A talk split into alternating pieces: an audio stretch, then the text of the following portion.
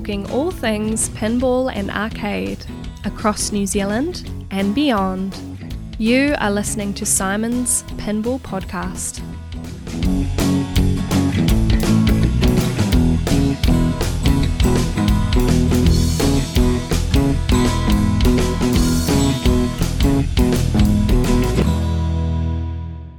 Hello and welcome to episode 16 of my Pinball Podcast. Today we are featuring a chap called John Mason who lives in Melbourne, Australia, but actually he grew up in Auckland and he played pinball around Auckland in his early years before he settled in Melbourne, Australia. Um, he contacted me in August of 2020 he discovered my website and he listened to some of the interviews that were up at that time and he sent me a message and I'm glad he did. We've been emailing back and forth since then for the past three years, but he held a collectors meet in um, at Easter time, and I met some of his uh, friends that are collectors. So the, the next four episodes, including this one, are going to feature Melbourne personalities, and I hope you do enjoy the chats that I have with them.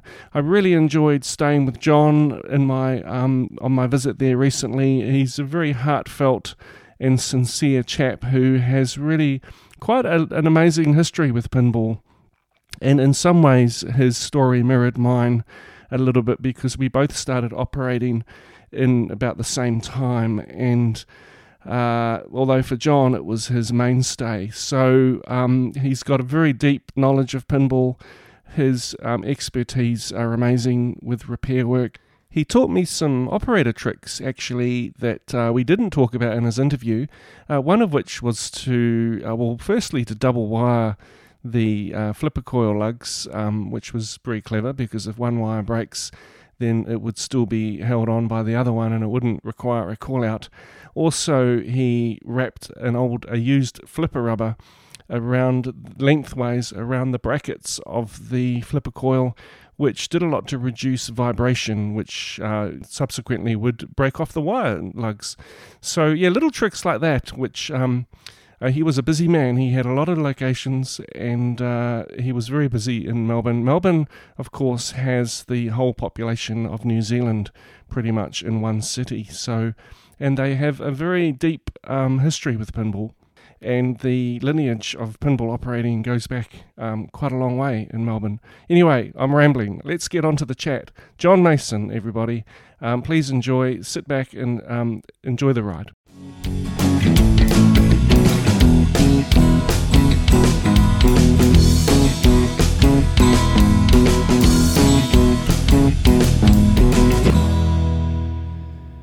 So I'm here in Melbourne. I've come over for a vintage pinball meet and I've met a friend of mine, a collector friend of mine called John Mason.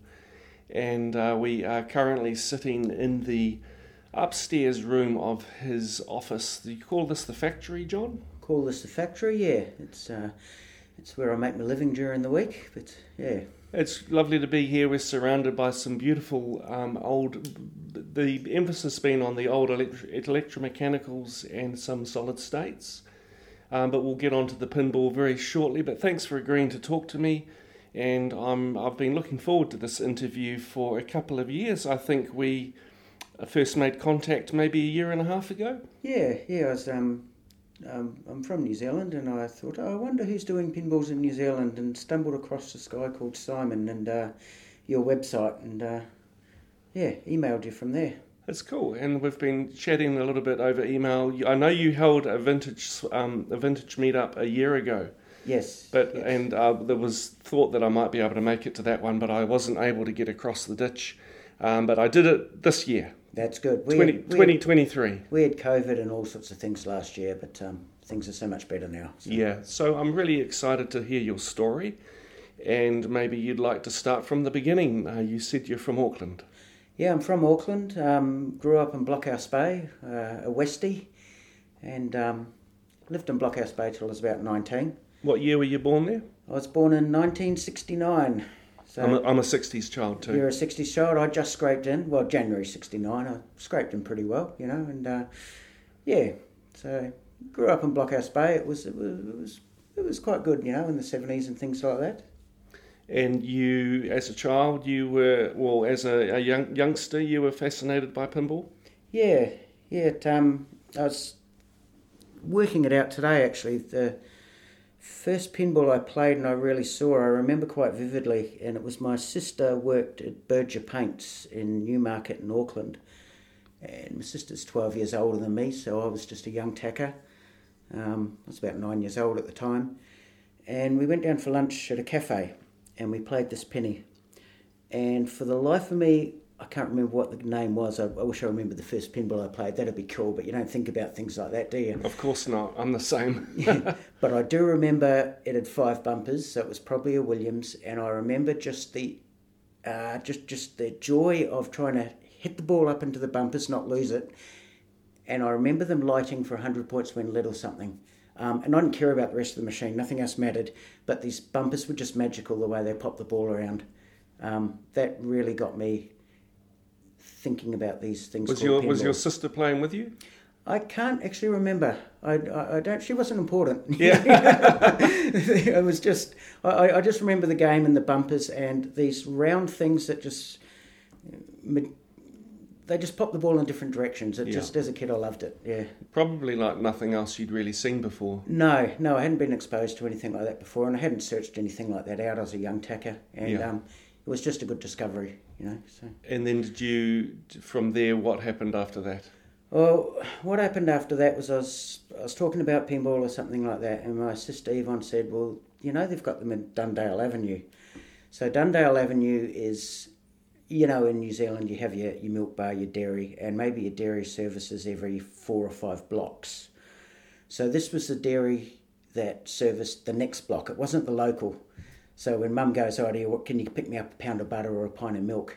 It wasn't that dairy. But what I ended up doing was going beyond that dairy to the secondary. Um, secondary dairy, yeah. And and what did you find? I found a pro football, uh, 10 cents a game. Well, you do remember the title now. Oh, yeah, yeah, I, I do now. Yeah, it starts getting serious now. yeah, pro footy, I loved it. It was, was 10 cents a game, and you would quite often be riding your bike. And pro footy has a distinctive sound, particularly when you, I don't know if anyone knows the machine, it's 1973, it's pretty old. Gottlieb, isn't it? Gottlieb, yeah. At the time, I thought it was so old. I thought it was something that my dad would have played in the 50s, you know. I didn't know, but um, yeah, jing, chicka, jing, jing. Just a lovely sound. Put your 10 cents on the glass, wait your turn, have a game. So, pro footy was me. I think I played it. It's in the other room, isn't Yeah, it? Yeah, I've got it here. You've yeah, got yeah. it here. Oh, yeah, yeah, yeah. It's, uh, you know, if, if, if I could only keep two or three games, I, I would sell a Twilight Zone or a Addams Family before before I sold pro footy. It's, Yeah. it's just a special game. The one turned up in Wellington at a um, second-hand shop. It wasn't working, and I believe my friend Danny worked on it to get it working. But that sold. I don't know where it went. But I, you know, when you look at a game that's out of order, Mm. and you just look at the the the choreography of the playfield, Yeah, and if it's not running, you don't really have any idea of how engaging it might be. Yeah. And it, it- the pro football looked a little bit sparse, Yep. you know, with the kind of the big block of colour in the middle. Yep. Um, but um, yeah, it's I've, I've, I played it the other day when I was up here, and it is amazing. It's great. It's, I mean, it's a one spinner, it's a one shot game, but when It, shot, it shoots the ball up the middle shoots between the ball the up the middle, yep. So you know, you'd I'd go around the neighbourhood getting the coke bottles, get my refund, go down to Dundale Ave, play my pro footy. My old man was a bit miserable. He'd give me ten cents a week pocket money, so you know, there, there, there's there's no hope of playing pinball with that. So used to get the coke bottles. And what other games do you remember? Um, then, beside pro football at Dundale, there they had Card Whiz, which was a great game. I loved it, but that was twenty cents a game, and the two were side by side. So it was always a toss up of do I play two games of pro footy or one game of Card Whiz. Then they got in Chicago Coins Soundstage, um, and that was a very easy game to play and get a replay on once you got it wide. And so I, I used to play Soundstage quite a lot. Um, and also Space Mission, which was a Oh Williams. yeah, seventy-five, isn't it? Yeah, yeah. Um, that that was there as well. So pro footy had gone, and then the other games sort of phased in. So And were you were you riding your bike down to this place? yeah, I had a dragster, had a yellow dragster, and it had a Chopper Guard flag, and I had sort of yellow tiger handlebars, and it was a cool thing. And uh, yeah, I used to ride my bike down there. Yeah, And- Mum would go. Mum would go. Can you pick me up this from the dairy? Yep, yep, cool. Chance to excuse to get out the house. And um, what else? What other, what other games that kind of um, you you can remember from your from- remember around Auckland at, yeah at the time. yeah Um, I was a bit of a train spotter, so I actually had a, a diary, and I would document that I played pro football, and I would do a rough sketch of the playfield. So I've all these years later, I've still got a really really good memory um, of what machines I played and, and where they were. So um, the, there was also a Casco rifle range um, down at the dairy there. Um, I played Olympic hockey in Toledo. They were Williams games.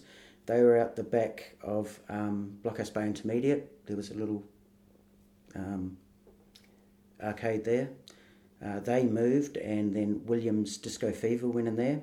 With the banana flippers. I loved it. I loved it because it taught me to pass the ball from one flipper to the other. Yeah. If you hold the flipper up and it rolls down the in lane, you actually get a nice little curve and a roll up onto the flipper. To really taught me to pass the ball between flippers for shots. Pretty shit to shoot at with a crooked flipper, but you know, it was I good. think um, is it Time Warp as well? Time had, Warp had had the it. banana flippers. It did too, yeah. yeah. But do you think operators would switch them out for conventional flippers? Yeah, they did. They did. Um, I saw that a bit here in Melbourne, but um, this one still had the banana flippers. It was quite Yeah. cool. Yeah. Um, Blockhouse Bay Soccer Club, that had a Bally Champ, which is about a 74 machine. Then they swapped that out for a Captain Fantastic. Later on, they swapped that out for Meteor. Um, then we had the ice skating rink there in Avondale that had Rocky. Uh, we had the Hollywood Picture Theatre in Avondale. Avondale, yeah, I've Yeah. been there for movies. Oh yeah, Yeah. yeah. Um, that had uh, Sinbad, which I really, really used to enjoy. Gottlieb Sinbad. Um, what are the games around town? We had Space Mission again, sort of opposite the Avondale Fire Station, a little bit further up. These are within bike riding range. Yeah. Uh, Williams Flash was um, blew my mind in that game. That would have been a state of the art machine at that time. Yeah, that was um, opposite Lynfield College, shops up there. Um, yeah, so and were and around. were your parents okay with you going out playing pinball? No, my old man, um, he, he, he said to me, You're wasting your money, boy. What you doing? You know, don't play those games. They, they've got a hand and they just come out and take your money. They won't give you anything back, you know. he hated it. So I, I kind of had to keep it a little bit secret or not, not all the time. But if, if I went out and played Penny and come back and he wasn't bothered where I was, I wouldn't particularly say where I'd been, you know. So. Were you going out with your mates or just on your own? Uh, just on my own. I, I had a good friend uh, used to come over in school holidays. He was from Pukekohe, and um, we used to go down Dundale Ave and, and play a bit there. Yeah, but sort of by myself. So games that you've got now, and we will jump forward. Um, uh, soon we'll talk about your current collection, but games that you've picked up over the years, they, they do they um, bring back memories of your youth playing certain titles? I've got a lot of the machines that I really enjoyed playing as a kid. I own now.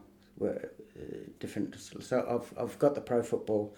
I've got the Royal Flush, which is a four-player card. Was I've got the Soundstage of um, where I re- remember playing games around Auckland. Um, I've I've got them all now, and those are sort of really special games to me. Who never would have thought as a kid that I could have, you know, own own own the machines. You told me about Mata Hari. What's that story?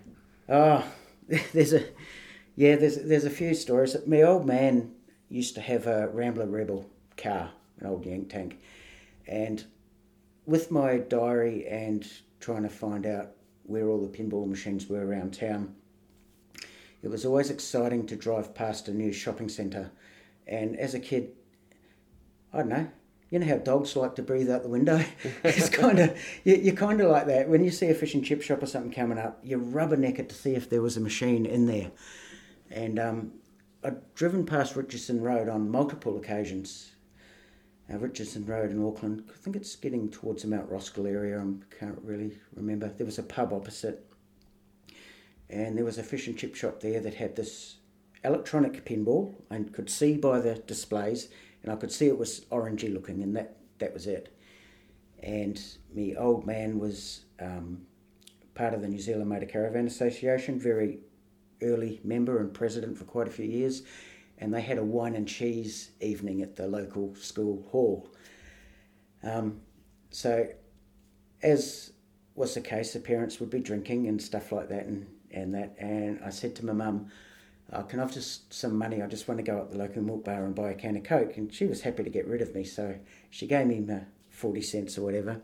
But I didn't go to the local milk bar. I went beyond that and walked in and discovered that the game was Mata Hari, and uh, really liked it. It was a, it was it was a striking game, and I'd never seen artwork like that before. I've been used to, well, I, I lie, I had seen Captain Fantastic, but just the artwork compared to Olympic hockey or Toledo, they're very vanilla. It's got girls. Yeah, yeah, yeah. it was and it was great, and I played it, and it had it had the best of both worlds. It had the the, the chimes um, had the digital displays, had all the drop targets. Loved the game. I'm playing away, playing away, doing well. Played my games. Last game, crack! I matched. I, I got a free game. I thought, you beauty. And this uh, drunk guy who had come across the road to order fish and chips from the pub says, "Get out of here!" Basically, kicked me off the machine, kicked me out the shop, which was just as well because I probably just got just got back to the wine and cheese evening and didn't get missed too much. So yeah. and and that that uh, that was a good thing, and, and ultimately. Um, you didn't have a drink to go back with, though, did you? I didn't have a drink. No, no, I wasn't even asked about that. They were probably just glad to get rid of me for half an hour. Yeah. Yeah. And do you have any other recollections of games? Um, I remember you said something about a Black Knight. Yeah, yeah, Black or, Knight. and a Gorgar, I think. Yeah, yeah. I actually even um, Disco Fever. I uh, remember because it was at, out the back of uh, the intermediate school Blockhouse Bay Intermediate, and I went there and the game had gone, and I was pretty upset because I used to really enjoy the machine, but it turned up at the Blockhouse Bay shops. Um, up by the roundabout up there, there was a fish and chip shop and an ASB bank. And so what I used to do at intermediate was the Coke bottle phase had gone, but I used to go down the Green Bay golf course, and you would walk through the bush and you'd pick up the golf balls that had been lost and then you'd take them up the Blockhouse Bay Sports Shop, where the owner would give you 10 cents for a practice ball, 20 cents for a reasonable one, um, and 50 cents if you had a mint sort of uh, golden bear or something these golf balls were worth. You, know, you always wanted to find one of those. So I found out that my disco fever had gone up Blockhouse Bay shops. I sneaked down the golf course. I have a rotten day. I picked up two balls. Normally you'd get maybe half a dozen or a dozen. I took him up the sports shop, he gave me 30 cents. Okay. So I go in there and I go to play my game. I thought, oh, I'll get a potato cake. Um, potato fritters, actually. Right. Kiwi, aren't they? And uh, they were 10 cents. And the guy in the shop counter goes, well, I can't do a potato cake, mate. Give us your 30 cents and I'll give you three. And I says, well, I've come here to play the penny, um, so I'll, I'll just leave it, but thank you.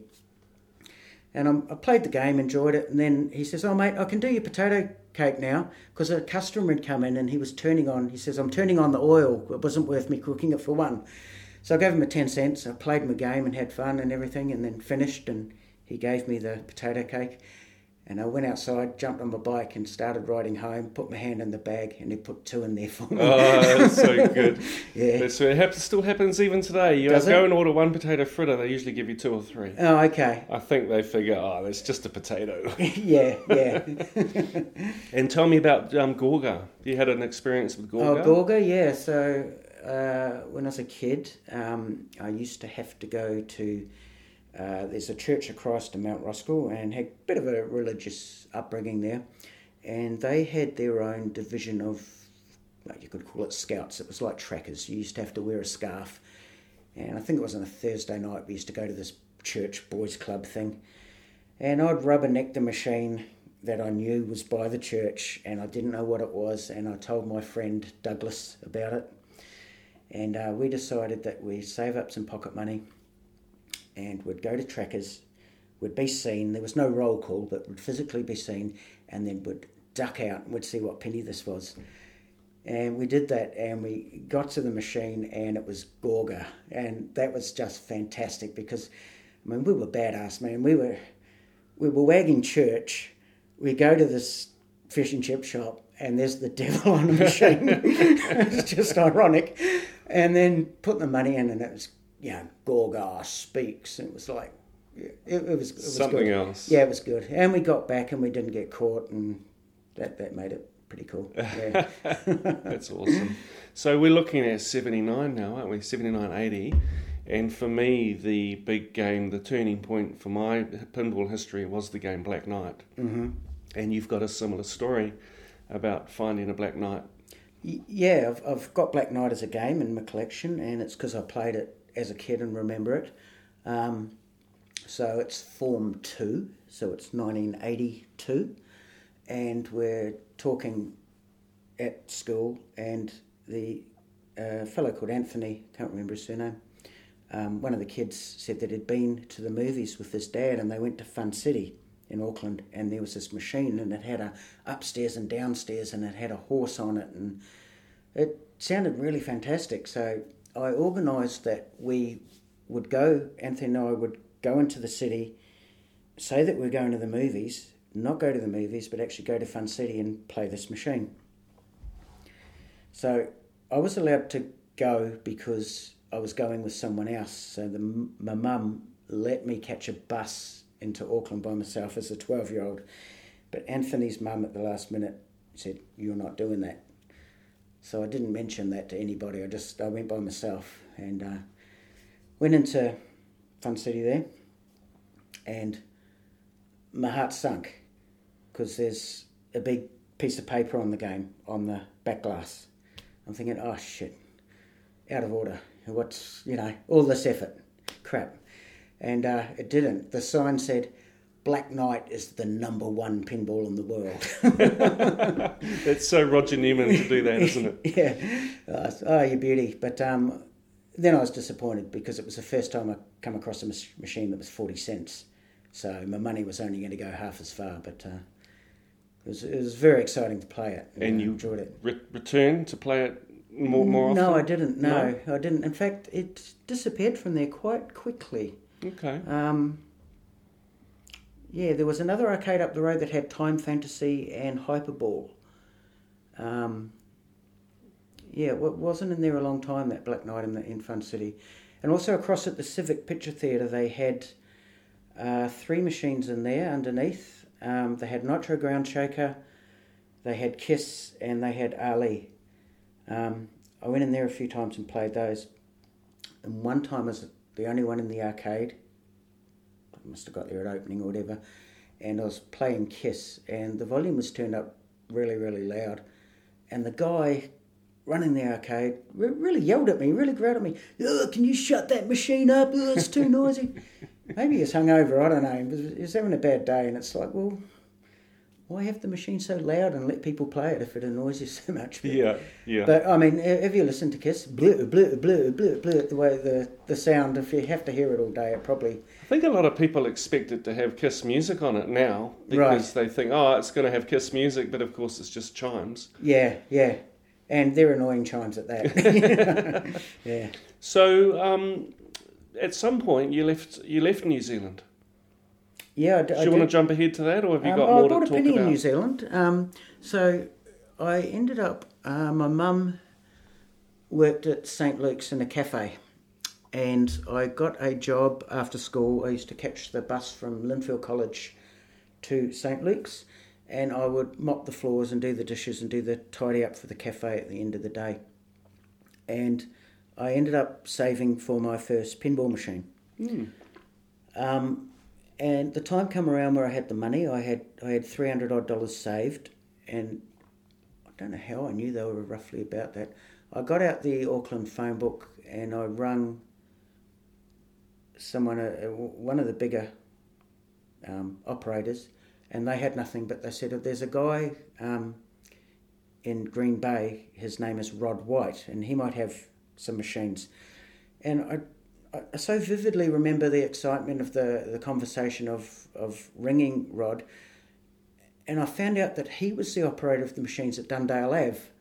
So he's going, oh, I've got a space mission. And I'm going, yeah, it's a, it's a good game, but you can't trap the ball and then flip it and, and, and shoot it, you know. And he's like, oh, you really know your machines? And I says, pro football. you had a pro football there. What's happened to that? And that pro footy ended up going to friends of his, and they had it under under a veranda, and it got water damaged and ruined.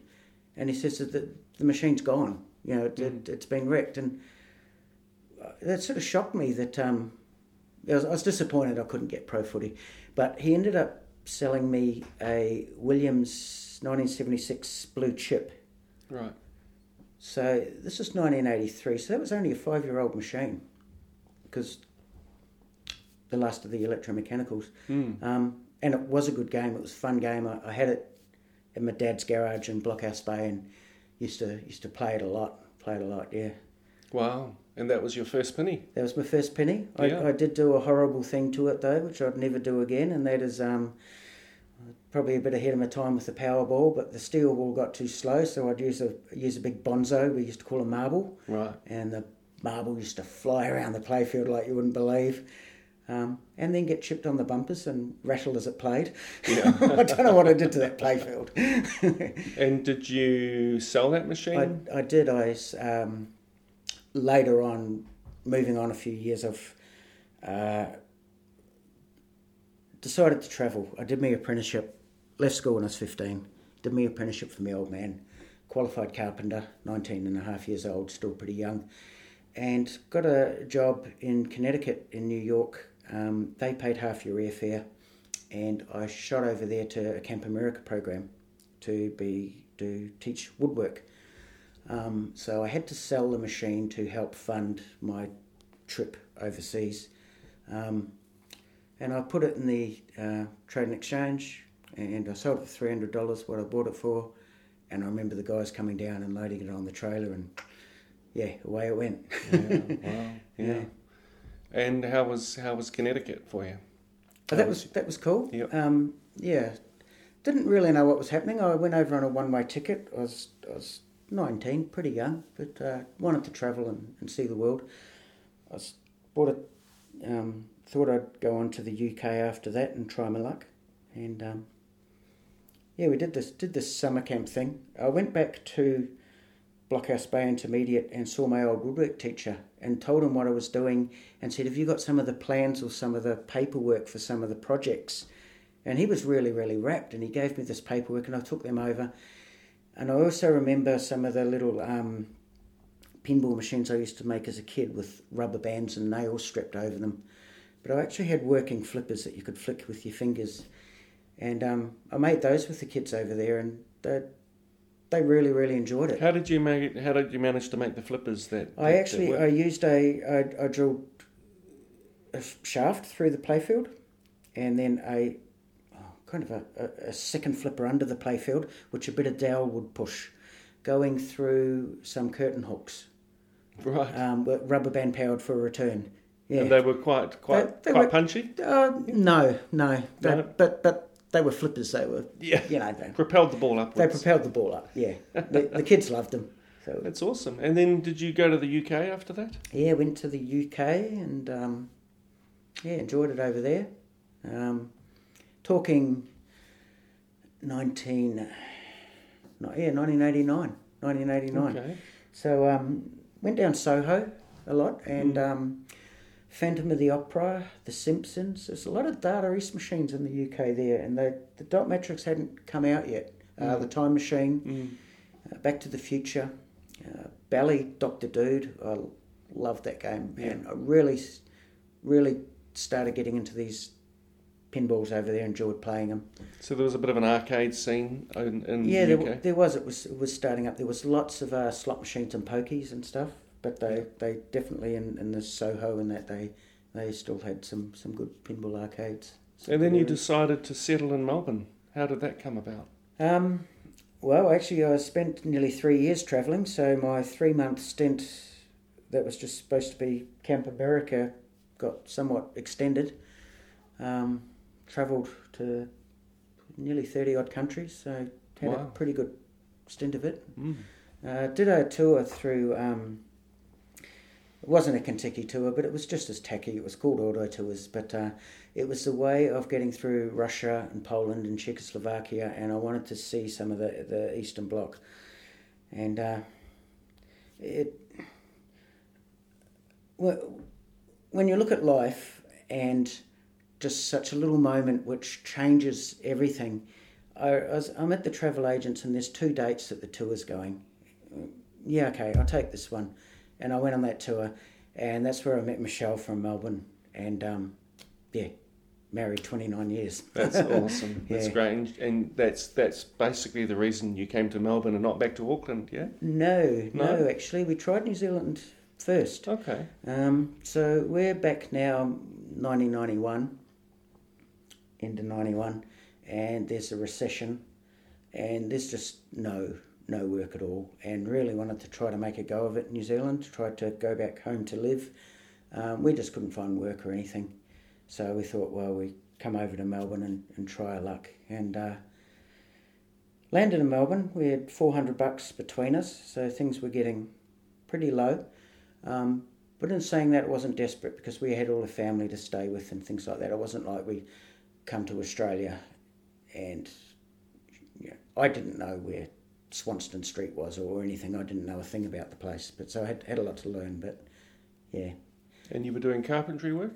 um, well, Michelle got the job initially first, which got us through. Um, she applied at a French cake shop, and uh, her surname is Trippier, which is French. And um, they thought she might have had a French connection there, and um, so she got that job, which was great. Um, I couldn't get work as a carpenter, and I was pretty down in the dumps because I was not going to go on the dole. I, I don't even know that I could, even, in fact. Um, I wanted to try to get my own way through this. Um, so I ended up um, making, uh, first I made wooden toys and tried selling them at this local market. It's a, uh, a big market here that used to be in Melbourne called Caribbean Gardens. Uh, and it used to get 20,000 people through on a Sunday, so a big number. And my tin toys failed, my tin toys, my wooden toys failed miserably. But I diversified into toilet roll holders and wine racks and these little scrunchy holders that girls could put their hairbands on. So I spent sort of all week making these things and then I'd go to the weekend markets and I'd, I'd sell them and it was making a small wage and yeah, we're, we're getting by. And um, at some point you started to get interest in pinball again? Yeah, yeah, yeah. I um, was then deciding we've settled and decided that I'd like to buy a machine. Once a little bit more money come in, I Michelle, look, I've had a pinball in New Zealand. I'd love to buy another one, and it bought a um, Gottlieb Surfer, and I bought it for three hundred and twenty-five bucks. So let's just say my blue chip money in New Zealand got Yeah. could become a surfer. Yeah. and that was cool. I loved it. And it broke down, and I called the service guy, and he never turned up.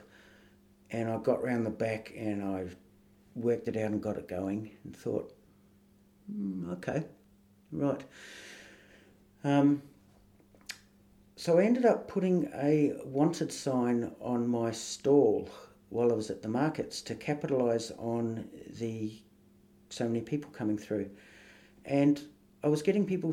Oh, I've got a pinball, and I, I bought a couple of machines for hundred dollars, uh, electromechanicals, and I played around on them and got them working, and then I put them in the uh, trading post, which is like the trading exchange, and I sold them for three hundred bucks. I thought, oh, okay, I can actually have a bit of fun, enjoy some pinball, and actually make some money, which is far much more fun than making toilet roll holders. I suppose if you look at Melbourne, the history of Melbourne, well, for a start, there's like 5 million people here. Well, there's a lot more people here than in Auckland. Mm-hmm. Plus the Italian community, the Greek community, the operating, the operators of yesteryear, maybe through the 60s and 70s, there'll be games to be found in, Yeah. vari- in various garages and warehouses. And did you find that there was a more plentiful supply of machines over here? Um, I can't compare it to New Zealand, but there was a lot of machines here. I've often thought if you could, uh, we've got a map called the Melways, and I reckon if you got a star on every street or every house that had a pinball machine, it would be like the stars in the sky. There's the, the, a lot of machines around town. Um, I would I would always get at least one lead that led to a pinball machine every Sunday from that market. Wow. Um, and I would, um, I, had, I had an old combi van at the time, and I'd quite often, um, after the market, go to a house, make an offer, buy the machine, and bring it back. Um, sometimes even have to go to get a second one during the week. Yeah. Wow. And did you stick with the wooden toys? You know I didn't stick with the wooden toys. I'm taking you there, John. I'm taking you there. I, wouldn't have told this story 20 years ago, but hey, um, no, I didn't stick with the wooden toys. I'm, I'm at the market and I'm, I'm getting sawdust up my nose. I'm making this stuff and I'm selling it. And a couple of stalls down, this guy turns up and he's in a clown suit. and I'm thinking, you dickhead, you know, what the hell's going to happen here? And he pulls out the suitcase and he blows up some balloons and he makes these sculptures and he puts them on sticks. And then the kids start queuing and a dollar fifty, a dollar fifty a pop. He's just making money. And I'm sitting there hoping to sell a toilet roll holder. It's taken me all week to friggin' build with my pinball wanted sign out. Okay. All right, I'm going to become a clown. so I did. I um, I went to the local library, and there was a book there on how to twist balloons. Didn't tell Michelle about this at all because if this failed, it was going to fail, but no one was going to know that it failed yeah. but me, you know. And um, I learned to twist these balloons. Cool. Hired a clown suit, and that morning I got up as if I was going to the markets because it was an early five o'clock start, and Michelle's still in bed, and um, our car is parked outside the, the bedroom. And I sneak into the workshop and I put on this clown face, and do everything. and as a point of difference, I had a bicycle horn in my pants, and I thought it'd be funny when I pushed my red nose to go. "Rrr, rrr, rrr." I thought the kids would like that, you know. And I snuck into the car and I opened the door, and being so quiet, you know. As I sat down, I sat on the friggin' bicycle horn, and it hooted, and nearly, shot my head through the hood lining and fright. Yeah. yeah. But you went to a different market. I went to a different it right? market because it, yeah, I, I didn't want to. I, I couldn't step on this clown's toes. He was a professional. I was a novice. I didn't know that this was even going to work. So I booked in a different market for that Sunday. It was Croydon Market. Um, didn't get half as many people through. wasn't as busy. Um, Probably quite a good thing because it let, let you kind of earn your stripes as a clown. Yeah, No I mean- pun intended. I, I was slow with the balloons compared to how fast I got, but um, yeah, I, I, I maybe two hundred and thirty dollars or something for the day. Um, but I made that on the day there and then. I didn't have to work before it, and I thought, well, okay, if I can do this clowny thing, I can spend all week playing with my pennies. So, oh, jeez, I've got to. How do we broach the subject with Michelle? So I stuff it. I drove home in my clown suit. Half an hour drive in this car with people looking at me strange. Rung the doorbell, so I didn't use the key. And she opens the door, and I go, uh, you know, I, I think we've got something to talk about. and that was that. Yeah. That's brilliant. That's brilliant. Hey, a means to an end. That's it. That's it. And um, anyway, while I was clowning, I got even more attention to my stall. Um, I went around a lot of different markets, and that brought out pinball machines from a lot of different suburbs and areas. And I was able to uh, have my time now during the week to do a bit of buying and selling. Still just sticking with electromechanicals. I was scared of the electronic ones. I didn't know a thing about them. Um, and uh, yeah, it was, it was happy days. It was fun times. And tell me about um, when you made the move. And well, you did repair work, didn't, didn't you, for other people, or did Yeah. you did you do operating? What came first? Um, so what came first was a fellow uh, called Rodney Campbell. He had a company called Flash Amusements. Saw a machine that I advertised in the trading post, and he come around to buy it because he was going to buy it for three hundred dollars and sell it for four or five, whatever. He was a dealer, and he says, "Oh, I've got quite a few." He was buying quite a few machines off operators at the time, and he says, "I can fix a few electromechanical machines for me." So I'm like, oh, okay. So I started off going into work for this guy, for this amusement company. Um, that was pretty short lived, um, six months or so, maybe only four. Um, but it gave me a taste of. He, I was then, uh, can you get the ute and drop this machine to this and this shop and pick this up and do that?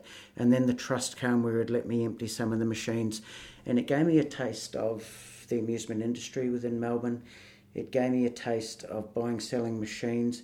And every mechanical I was doing, I was starting to just get a little bit better at, at, at, fixing them. Mm. Uh, and I was able to drop my clowning, which was good because I really didn't enjoy being a clown. Blowing balloons for kids. I mean, yeah, I, it wasn't bad, Mm. but You graduated. I graduated. yeah. I got out of clown school, kind of.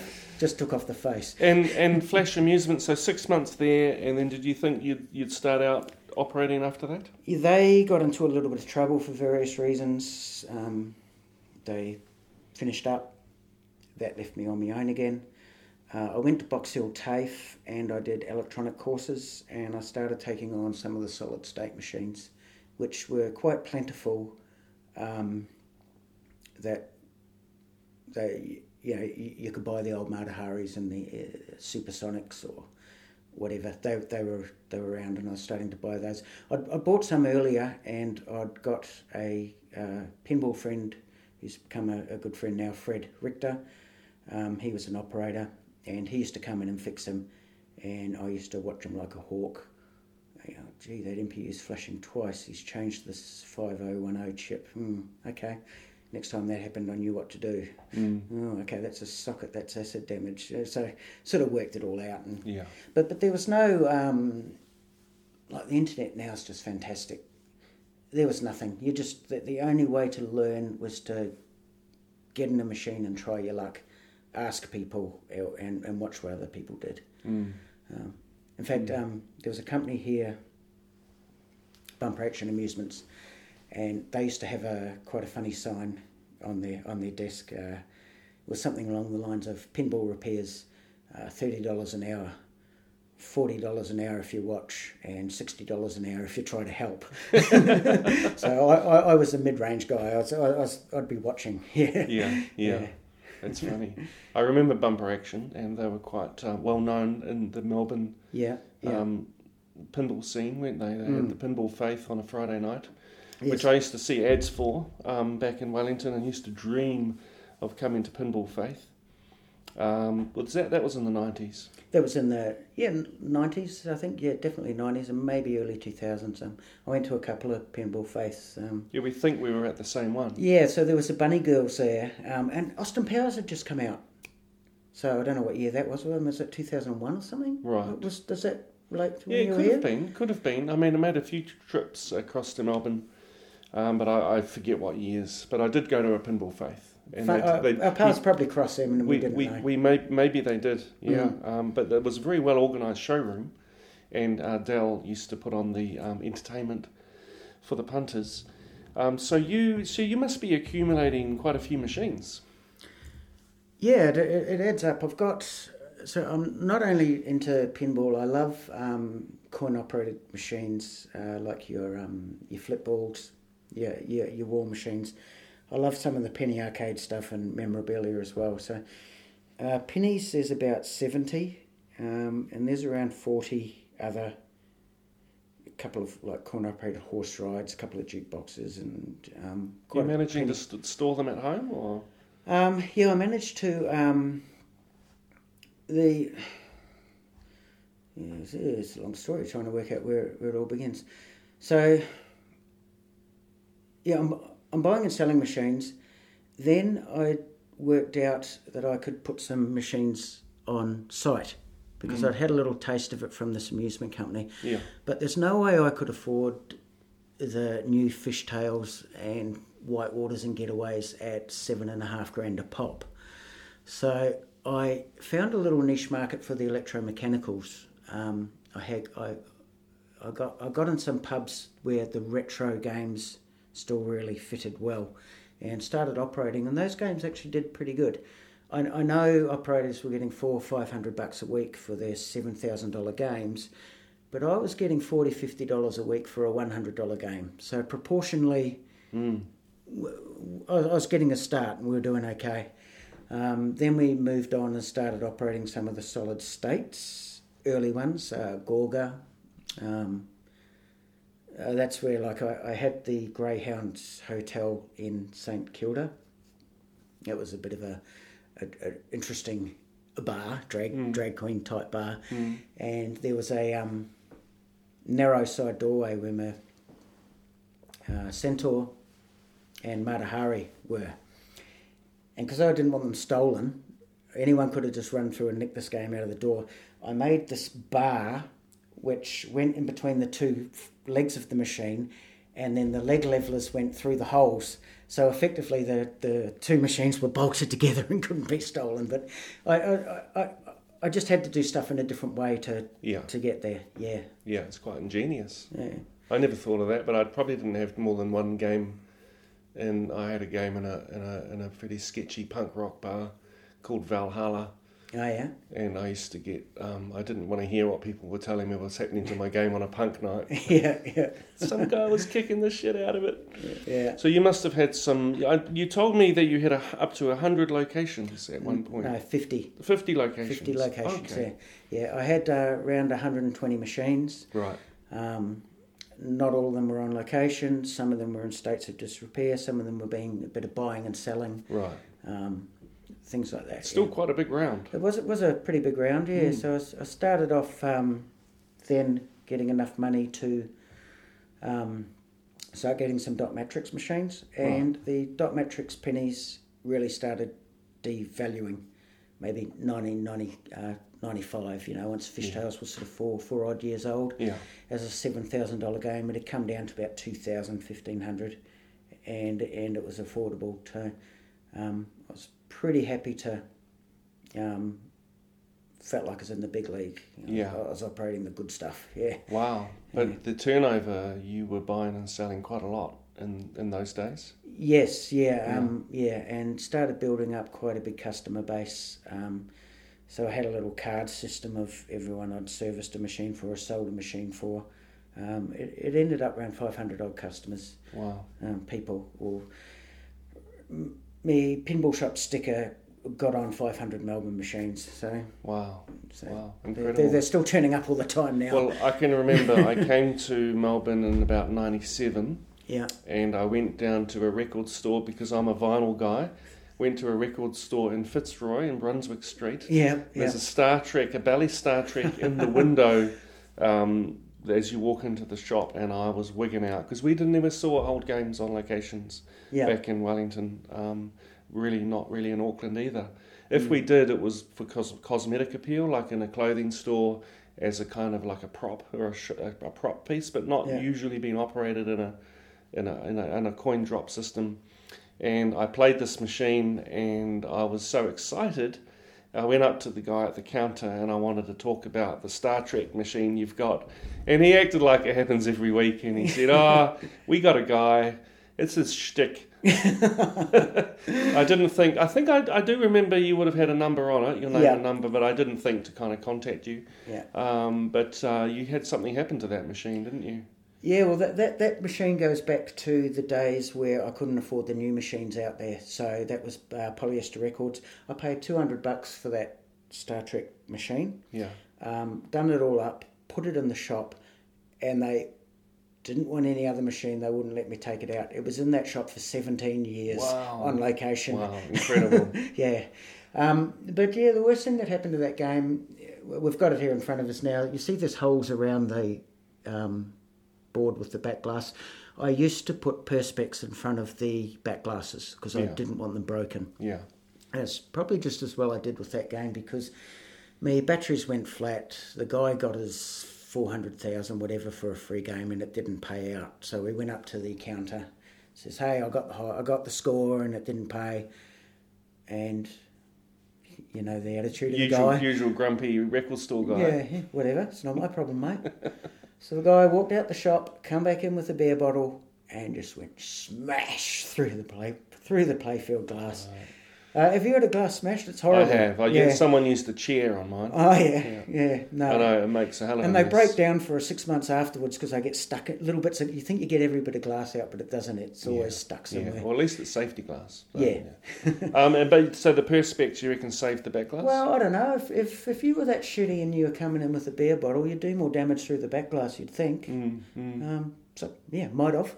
It's yeah. a it's a true survivor. It's a survivor, and yeah, And um, and then at, at some point you found that um, you were working at a um, rest home. Um, was that did that come later? yeah. No, that all come about. Um, so I had my business had had the. Oh, just before we move on to that, actually, um, what was the operating scene in Melbourne like? Because that is something that people would be interested in. Um, were there quite a lot of operators at the same time? There, there was a, a lot of operators when we first when I first come in in uh, 91, 92, um, and it was after the recession, and people were looking for ways to make a quick buck, and pinball machines become one of them. So what they uh, distributors would do would not only sell you the machine, you wouldn't only just buy a brand new. I don't know if this happened in New Zealand, but you wouldn't only buy the brand new Fish Tales. You'd buy the Fish Tales, the pub, and a contract Right. contract was worth nothing. Um, and they were selling it as businesses. So people, a lot of new operators come in, which I think the older operators were pretty annoyed with. Um, but the newer operators didn't last very long because they didn't have the rotation of machines. They was, you know, machines broke down. They didn't have the expertise to fix them, that sort of thing. Um, operating was pretty cutthroat. The the pubs were very very cutthroat. Um, I didn't get many pubs till later on, till I started getting the, the better machines. Um, so, uh, for its for like Fish Tales, I ended up getting six Fish Tales on my round. Um, and whenever I got a new location, I would always give them Fish Tales, no matter what they asked for, no matter what it was. And that was a good indicator that every site started with the same game. And a lot of the sites I had at the time were football and cricket clubs. And there you had a captive audience after the games on the weekend and during the weekend weekday training. And I found Fish Tales a very good game to teach people pinball without being overly complicated. Um, and from there, then I would start moving in the different games. But I'd never given Indiana Jones, or what I consider a great game, to a site first up. I you always built the site up to it. Well, Fish Tales has a, it's a, it's a, it's a um, it's, the beauty is in its simplicity, Mm. and it has broad appeal, doesn't it, to men and women. Yeah, yeah. Um, so that's interesting. Um, in answer to your question, Wellington was a much smaller market. Um, we all knew each other. There was probably only a handful of operators. There was there were three of us that were buying the brand new titles towards the mid nineties, uh, but only three, like the Theatre of Magics and the the um, the, the you know the Flintstones, that kind of period. The, the, the, the operators were dropping off, but in the early nineties we had uh, probably half a dozen operators, um, maybe maybe a few more, but we weren't we weren't kind of um, poaching sites. Was poaching a, a problem here? Yeah, poaching poaching was a was a problem. Um, you would put a machine on a site, and another operator would come along and give a better offer. Always happened on the on, on the high end um, pub sort of sites and, and things like that. Um, yeah, so it could get a little bit narky, but it was it was usually pretty good. Um, I tried not to step on anybody's toes, and, and a couple of my sites got poached, and yeah, It's just business, isn't it's it? business. Business is, is is mean no matter what you do. Pinball operating wasn't any different really. Yeah. But there were there were there were there were some great operators and operators I've still got now that are friends and, and stuff like that. well. I'm so- talking to uh, one of your friends, Gunnar, on Friday. Ah yeah, yeah. Um, in two days' time, which I'm excited because he's been in the business since the 70s. Is that right? yeah, yeah, yeah. Yeah, so Yep. I'm really excited to talk to him. Um, so at at some point you diversified. Yeah, yeah. Um, oh, just uh, sorry, just back Yeah, a step. that's cool. I've got I've um, knew that this interview was Yeah, coming up, and yeah. I um, ended up probably had at least six hundred. Uh, a lot of pinball machines you know, through my hands, and uh, I kept all the receipts for them. Wow, wow. Get my glasses, can't see Yeah. anything. So um, this is, and okay, so this one's nineteen ninety nine ninety eight. Three thousand dollars paid for a shadow, a Fish Tales, and a Judge Dredd. All three games. Yep. Wow, three thousand dollars. Two thousand six hundred dollars for nine electronic pinball machines. So this is an operator I've bought out. Wow. One Meteor, one Laser Cue, a Black Knight, a Gorgar, a Galaxy, a Hankin Empire Strikes Back, a Grand Slam, which is the Bally 82 one, a Quicksilver, and a Phoenix. A Quicksilver. Yeah, wish I had Twenty that eight now. hundred. Do you like? 1993. So you just must have made quite a few trips to take nine machines Uh, back to your workshop.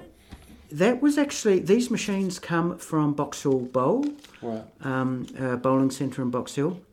Um, and I had my combi van at the time, which could bring back two machines. Right. Uh, yeah, so I would have done a, a few little shuttle runs Yeah. up in between. Wow. And um, so basically, 1993, yeah, these machines cost me about 300 bucks a pop.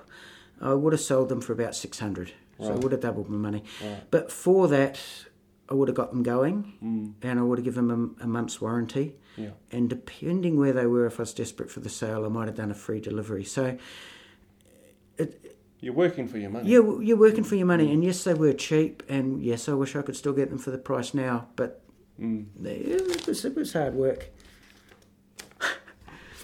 This one I had to I, I had to giggle at. Sold one Heatwave pinball and one Stars pinball, five hundred dollars. So I've paid two hundred and fifty dollars each. I've really wanted these games, and I really wanted it for the Heatwave, not so much the Stars, but I Mm. love the Stars now. 1995, so we've moved on a couple of years. And is that the heat wave in the other room? Uh, no, I actually get it, got another one. Oh, okay. But, but, which is, but but these pennies, it was it was in a house in Templestowe, which is quite a well-to-do area Hmm. and big houses there. They were in this guy's bedroom. Right. He was married, right. and he had he had a heat wave of the stars in his bedroom, which is Wow. my mind blows. Yeah. You know, foreplay. I don't know. It was, it was Well, crazy. If for nothing else, the lighting. Yeah, that's it. Mood lighting. Yeah, yeah.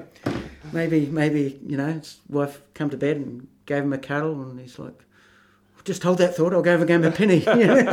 Who knows? um, yeah, two grand here, 1998, and that got me a Black Knight 2000, a Big Guns, and a Pinbot.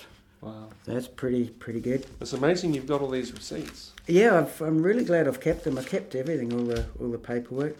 Yeah. Oh, here's a beauty. I'll do the last one. Yeah. There's a there's a, a, st- mount- a mountain mount, of- mountain of these. Yeah. Um, oh, this one. This is my favourite. Four thousand eight hundred dollars, nineteen ninety eight. Back then, off a operator that got me two Star Trek Next Generations, a Tee'd Off, an Indiana Jones, and a Freddy Krueger. Right. Yeah, but those Star Treks would have broken your back. they broke my heart. They weren't that reliable either. Right. Um, I've, heavy, I've got one. I've sold one, but I've kept the other. It's Yeah. a great game. Yeah, I like it too. Yeah, um, but on site, um, they spent more time in my factory Getting fixed. Getting fixed, or I could put that on site, but I've got to get away next to it. That's easier to move and probably going to be more reliable. So, Yeah, sure. Yeah. Yeah. but yeah, I mean, you know, okay, so we bought indies for maybe a thousand bucks or fifteen hundred bucks, and we mm. sold them for two and a half around that time. How many indies did you go through? I had three on my round, um, and I probably owned maybe four or five in my time. And did you get the Adam? You must have got lots of Um, Addams no, I only. I only ever had one Addams Okay, family. alright. Um, I paid two grand for it, which um, was a bit of a bit of a premium at the time. Yeah, sure. Um, and still got it now. So yeah, yeah. um, no, I only ever had had one Addams. Hmm. Yeah. Okay. Unfortunately, I never bought um, the medieval madnesses and uh, those those Arabian Nights and those. Uh, Right. I could have got those for three, three and a half. It's about as low as they really got in value. Mm. Um, and at that time, pinball really started dropping off and things started getting a bit tougher on the sites. Yeah. They they brought in the non-smoking a couple of things happened. The, the pub culture in Melbourne really changed. Um, they started more selling coffee than what they did beer, and the uh, plumbers and the ockers that would go down the pub on a Friday night were now at home with their families, and just culture sort of changed across a lot of pubs, not all of them. Uh, the footy and cricket clubs that I was into a lot of um, brought in non-smoking. They did in the pubs as well. So what would happen is your pinball machine would be sitting in the empty pub. The smokers would be out the beer garden smoking. The non-smokers are out talking to them, and you haven't got the captive audience that was playing the machines. And f- for me, my my revenue halved. Pinball started becoming less popular. I was getting sick of it. Not yeah, I was, I was getting sick of it. Um, repairing games was hard. You'd repair a game and um, you know something else would break down a couple of weeks later, and you'd you'd feel bad, or you'd sell a game or it'd break down, or yeah. You told me that you revised your warranty uh, method, didn't you? Yeah, yeah, I, I had to because you you buy a I don't know, pick a game. You buy a supersonic. You do the thing up, and then you sell it. But you can't sit there playing the crap out of it. You get all the bugs out of it the best you can, and you sell it. And it inevitably breaks down for the new owner because they get all their mates around, the kids are on it, and bang, bang, bang with the Mm. flippers and stuff. So I, I used to do a month's warranty, and most people were pretty good, but you'd get a couple of ball busters that'd ring you up. Oh, it's got a light bulb out. Oh, this left hand bumper doesn't quite pop as strong as the right one anymore. So my way around it, the best way I found to look after the customers was to give them one year in which to use the service. It's not a one year warranty, but okay, I'm selling you this game and you've got a year to get me out and I'll do a service on it. You might need to get me out in a few weeks because you'll be unlucky that something will break down. You might find that just a few little niggly things happen. Write them down, give me a list, and we'll come around and sort them all out at once. Um, and once I did that, it worked out really well for the customer. And I committed myself with the sale that I'd, I'd go do the service, and um, that, that worked a lot better than a one month warranty Yeah, for it me. makes a lot of sense. A lot of sense. You've given me an idea. Okay. if I go selling games and with warranties, because I have done it, because people want peace of mind. Piece, yeah, that's you know, it. they're getting the thing that they know, know nothing about and they Yeah. get it home. But you're right in the fact that all the kids will be on it and they'll hammer it um, for the first few weeks. Um, Yeah. But yeah, and then and then so the pinball revenue's dropping, and you decide to look for another line of work, or what happened? Um, when are we talking now? I think we're talking. When did this come out? Yeah, so we're, we're talking around 2008. Uh, pinball revenue's dropping. I'm getting a little bit tired of it. Um, Hmm. Still love the pennies, but I'm, I'm getting burnt out. I've worked friggin' hard. Paid for a house off dollar coins. Paid for a factory, and always worked from home. And other operators, I know, I know they, they, they call me oh, John the backyarder or whatever. Whatever, I was a backyarder to them. Mate, I, I, had, I got, had a factory in Dandenong, I've still got it. Um, and that's where all the machines were kept. And I just bought the ones home that we, we, we bought and sold. So I'd managed to, where other operators maybe were going broke, I managed to pay off two bits of real estate. And I, I, I did it just through sheer hard work. Uh, party hires, I advertised and did a lot of party hires. And then I worked out uh, for a point of difference, I bought a soccer table. Which you can give someone a soccer table and it's not going to wear out or break down. So I'd give them a free soccer table with every party hire if they wanted it. Um, and then for a hundred dollar add on, they could get a Galaga. Uh, so I'd be working all week with my pubs. I'd be picking up party hires on the weekends. Burnt myself out. Mm. Thought, okay, what do what do we do here? So I got rid of half of my sites. Any that were ball busters or ones that weren't working so well. I put a lot of the machines into storage, working out what to do with them. They were like a bit of money in the bank. Um, and Michelle uh, said, There's a job here at a nursing home up the road. they want a part time maintenance guy.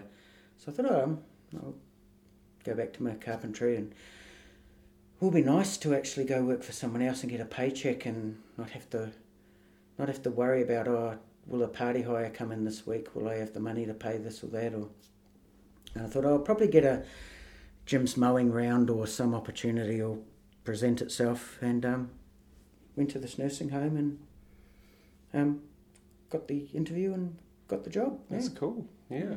And and how did that go for you? Well, I walked into the nursing home and it was um, ten o'clock in the morning on my first day, and you don't want to be in a nursing home that early in the morning because they're doing all the toileting rounds and stuff. and uh, the boss goes, "You might notice a bit of an odour here. Here's, here's, here's the fan switch." And I'm like, "Odour, shit! I'm going to be out of here at lunchtime. You know, this this ain't for me."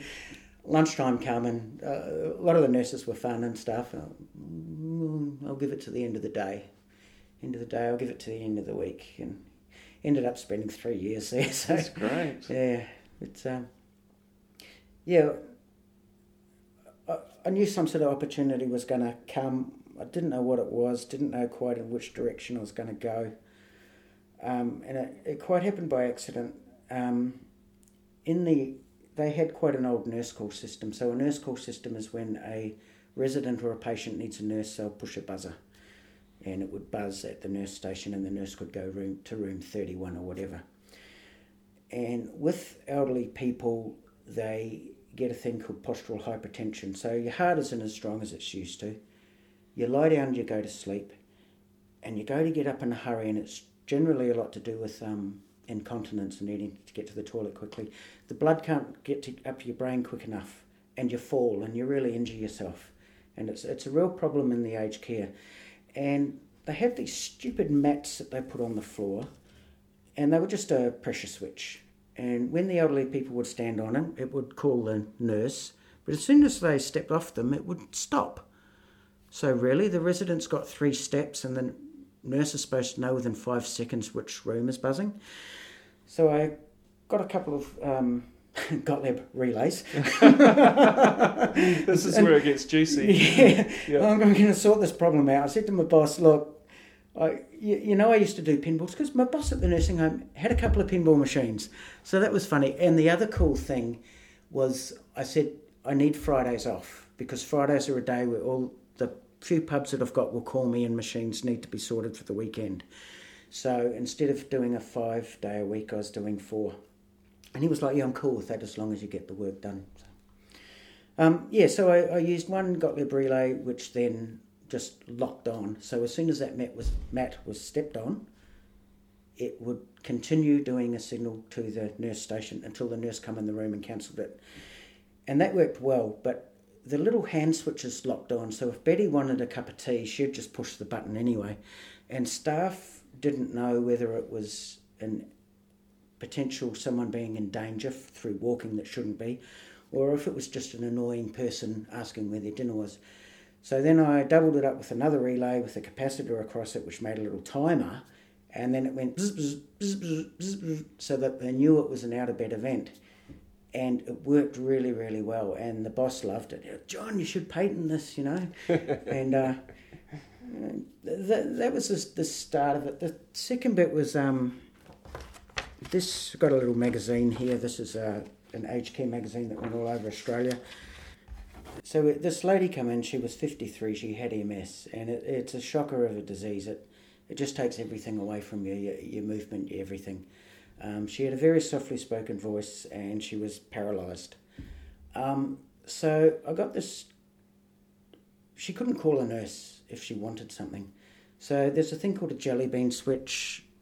It basically can be operated from every angle. I put that on the side of her pillow and she could tilt her head and call a nurse when she wanted to. I thought that, that's cool. Um, the other thing is the nurses would turn on the TV. She couldn't even turn her head. If she didn't like the station, if she didn't want anything, she just had to keep looking at this TV. So I used a Gottlieb um, uh, we call it the lucky number, the match relay, out of a mechanical. So you've got 10 little click points. And I made a click point to the TV remote that she could turn on the TV, she could flick through the stations, and she could turn the TV off. And that worked well. Then we added a talking books, which was a cassette tape recorder, so that at night her carer, a carer would go to the library and bring back talking book series, and she could now turn on TV, watch TV, turn TV off, listen to a talking book. Then we hooked it up to the radio. She liked the ABC, and she could listen to talkback radio, and it really Opened up her Oh, world. yeah. Yeah, great. And um, then it moved to the under the mattress ones. Did that come next? Yes, yes. So um, the bosses said, John, we're moving to a new nursing home. We're building a brand new one, and that floor mat thingy you did's cool, but we want to try to get mats off the floor, and we're gonna get in some different nurse call companies with different sensor pads. And if you wouldn't mind just doing a review of them, and then we'll work out which system you think electronically might be best and stuff like that. Um, so cool. So we did that, and we tried a few systems, and none of them really worked that well. Um, through pinball again, I met a, uh, a guy I sold a what was the game? A Williams picture come up in the back, Moulin Rouge, Oh Two. yeah. Mm-hmm. uh, and he was an electrical engineer, uh, real electronics guru. And I said to him what I was doing and that, and uh, looked at uh, baby monitors at the time and the way that you can slip a little pad under a baby and you can know when the baby's breathing and not breathing. And then um, I thought, oh, might really go down a different track and not use pressure and uh, use some piezo sensors and stuff and um, develop the system and the bosses were happy for me to do it. And uh, it was it was great because I got to develop the system. I had the knowledge of all the nurses around me, um, and I remember like saying, I, ten minutes I live from the nursing home. When um, this lady with dementia starts getting agitated, give me a call, and I would come there and I'd sit in the hallway and I'd just watch her movements within bed and stuff like that. Anyway, we got we got this thing to be able to accurately know when the people had gone to bed, read their movements, and we could have it go off as soon as someone sat up if they were a very, very high falls risk. Someone who maybe had a bit of dementia and was more agitated, we could have it go off only when they sat on the edge of the bed. Or someone who was just a, wanderer and not such a risk, um, we could have it go off after they left the bed. So it gave options that other devices didn't. Um, and worked well. So I patented it, um, and then said to the bosses, This is not using pressure. This is using the the body's "Body's respiratory vibration." vibration. Yeah, Right. yeah. So Okay. when when if someone passed away at night, it would go off as soon as they passed away, because it just recognised that there was a still weight in the bed. Wow. Yeah. Amazing. If, And they, if they lay on their side, it's, It, it, it's doesn't still matter. fine. Yeah, yeah, And the the good thing with using the respiratory vibration is nurses are shocking forgetting forgetting to turn things on or off or setting things up properly. Mm. So this, as soon as the person went to bed, it would pick up their heartbeat and it would automatically switch on and start working for them. So they had a completely automated device they didn't have to worry about. Mm. Yeah. Um, And you patented this? patented only on an um, innovative patent. So um, yeah, that's a long story. Yeah. Friggin', I tell you what, you want to be a lawyer, 450 bucks an hour for a patent lawyer just for a normal one. Yeah. Yeah. Yeah. and this was a big uh, success. I mean, you ex- you started manufacturing these. Yes, yes. So then I said to the uh, owner of the nursing home, I've done this now and I want to go out on my own and try and make a go of it. And I felt very anxious about doing that because they were great bosses. They were they were really good to work for, and things just work out, don't they? He goes, John, we've just put the nursing home up for sale. Oh That, wow. That's Okay. perfect. All right. Go. Good luck. Brilliant. Uh, Brilliant. I still keep in touch with the, these Yeah, bosses. yeah. So it, it, it just worked out. Um, I also then started the business from scratch, and it was friggin' hard. I was back to doing a lot of hard work again.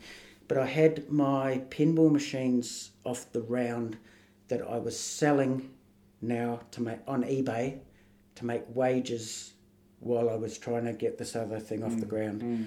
So um, I was starting to sell off quite a few machines for a year to really get the thing up and running. Mm. And it was getting pretty bad because um, I was I sold off my multiples first. So then I had one of everything, and then I had to look at the machines and start selling off. Which one do I? I'm hopefully I'm going to come out of this and I'll be able to keep a few. Mm. I still have to make some wages, and I like I sold my Tales from the Crypt, I sold me Creature from the Black Lagoon, and so, ones that I really liked I sold. But ended up um, then the thing started taking off enough that I didn't have to sell machines, um, and I come out the pipe at the other end with a dozen dot matrix that I'm happy with. So Yeah, that's good. That's good. So your uh, bed assist mattress uh, sensors are all over Australia and the world. uh, not the world, no, no. Um, the world's just too big a place, and Yeah. I've got no control on what anyone's going to copy or do or anything. Just just Australia. Yeah. Um, yeah, but, but but we're all throughout Australia, and we've it's taken a long time to, you know, the Bupas and the Blue Crosses and all of these large organisations. But um, we're, we're we're in them all now as preferred suppliers, and um, it, it's it's worked well. That's brilliant. Yeah. That's that's quite a story. Yeah, And- and so there you go, me old man. You know, you'll never do anything out of pinball. You're wasting all your money. Well, we got there. You've proved him wrong. Yeah. Um, so maybe we should bring it into the present moment. Um, we're we're here in your lovely upstairs room. We're above your factory. hmm Do you have a name for this space? Let's call it the mezzanine or anything. Um. Yeah. They're just. Uh, It's, Yeah. it's lovely because you have you have games here um, in a couple of different rooms, and you've got them at home, and um, you've still got a few in a container, I believe. Is that right? yeah. Few in storage and all around. Yeah. Yeah. And and um, the photo I take of you, I think, will be in the EM room Cool. I Wouldn't want it to be anywhere else. because I know you love the EMs. And um, so the um, what else haven't we covered? Um, let's talk about what you see in the future for your pinball collection. So Um, you've got some really interesting devices at home that you showed me. hmm Um, you have a little bit of a plan. Yeah, I've, I've got a, a retirement plan. Um, I, I, I'm not precious about my machines, as you can see. The the the Fish Tales and the, the brighter pinbot behind you, and, and those they are just as they've come off site in the nineties. They're not, in my lifetime, going to get a new decal put on the side or anything like that. So I'm happy for them to be played, and I'd love them to be played and, and enjoyed. I'd love to tell the coin operated story from 1900 to 2000. Uh, Star Wars and Revenge from Mars are as new as I really want to go with pinballs. They're the last ones that I bought that I operated. Um, so I'd, I'd, I'd like to down the track do an exhibition of um, coin operated machines and amusement machines and talk about this penny arcade machines so some of the penny arcade, some of the Luna Park stuff, how it started, uh, pinball machines, how it developed, technology, how it changed from electromechanical to electronic, um, video games coming in. So, So it'll be a, it'll be a walkthrough, it'll be a uh, walkthrough. like a timeline. Yep, you look at some of these pinball museums in the States, and the first thing you get is an opening shot of 200 machines in a room, and it's too much bling and it all looks sterile. This will be a walkthrough like an IKEA store of probably around 50 to 60 ex- exhibits. Now, it's not about having the biggest, it's not about having the best, it's just about telling a story. And if you've got 60 exhibits and you're spending three minutes at each exhibit, that's three hours to get Mm, through. mm. That's, that's almost too much. Mm. But the good thing is you'll be able to learn about the machines and the stuff um, and play them as you go around if, if, if you want to. That's cool. That's Yeah. really exciting. So something Now- something like that. I'd like to make mention of some of your penny arcades because um, when we had the meet on Sunday, um, it was wonderful to see these vintage machines being enjoyed. Um, but you told me the story of the Chicago Express Oh, and how yeah. that came to you. I think that's worth mentioning.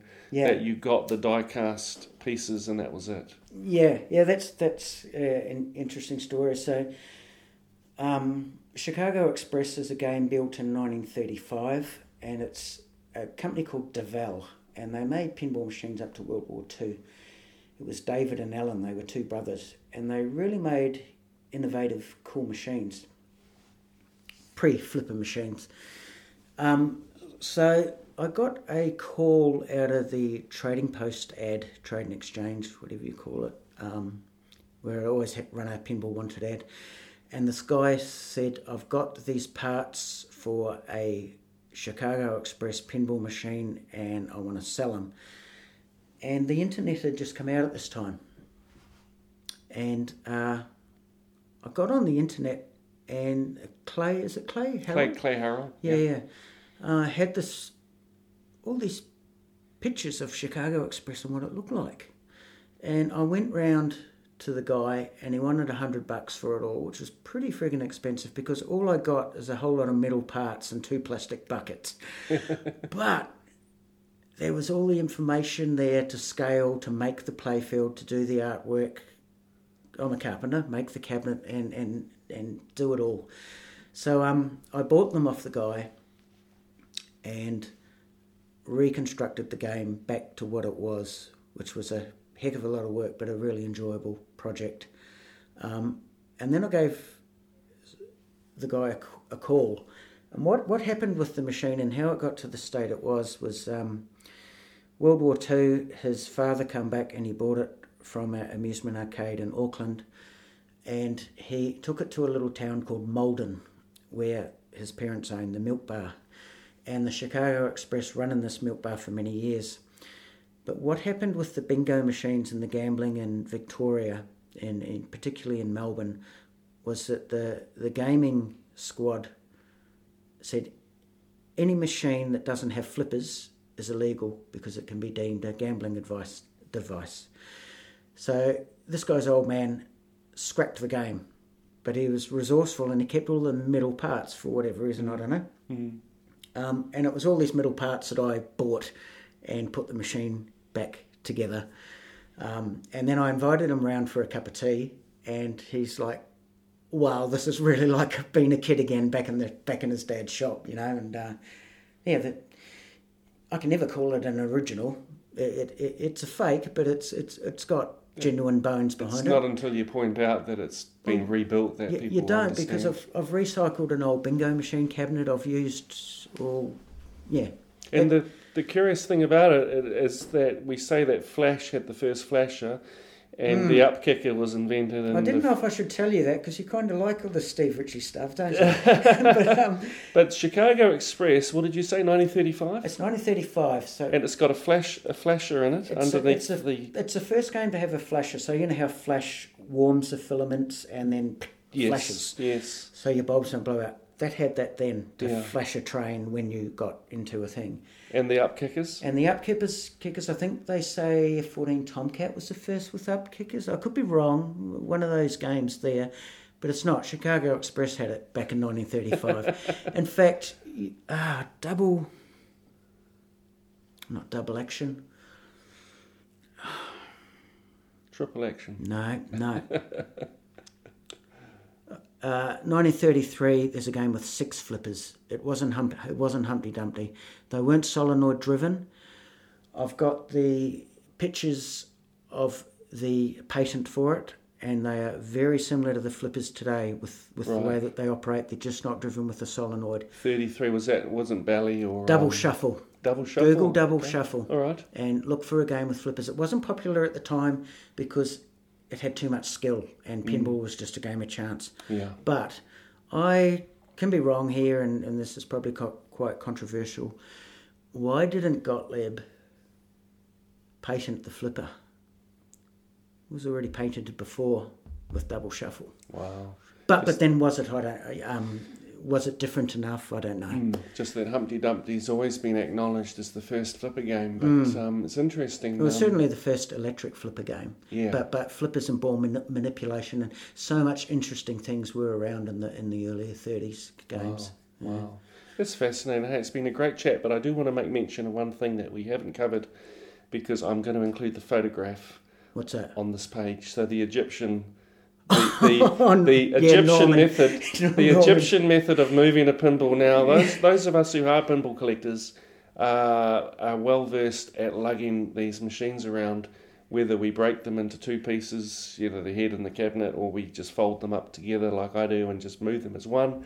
Uh, you have a friend who had a method that I've never ever heard of before. Would you care to explain? Yeah. and I'm going to include the photo. I'm glad you're. I'm glad you're including the photo because the description's probably a bit unbelievable. So imagine what is it? Maybe a 1965 Falcon Ute. You have a on that photo. The Well, game. not e- it's not even a ute. It's Uh, a no, no, station I'm- wagon. I'm tell- yeah, it's a station wagon. a station if it was a wagon. ute, it wouldn't be a problem, would it? It was a station wagon. So you're back up to the Evel Knievel game, and this is how we move machines around town all the time. You drop just a little tailgate of the station wagon. You then you have it on legs. you have it on legs, and you tip the machine up, and you push the head into the station wagon, but the body is all sticking up on the air in the air on the tailgate, and the legs are just sticking way out beyond that. Then you get a rope and you sling it across the front legs. You hop in the driver's seat and you got the rope across your shoulder, which is the Egyptian style, holding the machine down, and you drive off to your site and deliver the game. you'll, you'll have to see the photo. You have to see the photo and tell me that you didn't do this method. I, no, no, I never did that method. No, no. I, I had an old Kombi van, and then um, later on I got a ute with a hydraulic hoist. So who was the chap that we're going to picture? And the, um, the I'm glad that you got that photo. It was taken at night. yeah. And who was the chap that does the Egyptian method? Uh, his name was Norman. Yeah. Norman. I haven't spoken to Norman for many years. I'm sure he wouldn't mind it being up there, though. It's it's a bit of pinball history. It's it's a great bit of history. Yeah. Hey, it's been a wonderful chat, John. Uh, we should probably cap it off. We've got someone arriving soon who is going to play some penny with us. Um, and I'm, I'm, I'm on my bike tomorrow. I'm heading off into the city. Um, I'm going to meet up with my sister and, and enjoy the rest of Melbourne while I'm here. And uh, any closing thoughts? It's been a great chat with you. Thank you. Um, what have you have you got any closing thoughts? Um, no, no, no closing thoughts. I might think of some stories later, but well, too bad. It's know. been it's been Yeah, great. It's And- been it's been nice just to uh, just to tell my story actually. So yeah you know, it's- yeah. whatever. Yeah, it's reminisce. Yeah. And um, and thanks everyone for listening. Um, yeah, we'll cap it off. Cheers. See you later. Thank you.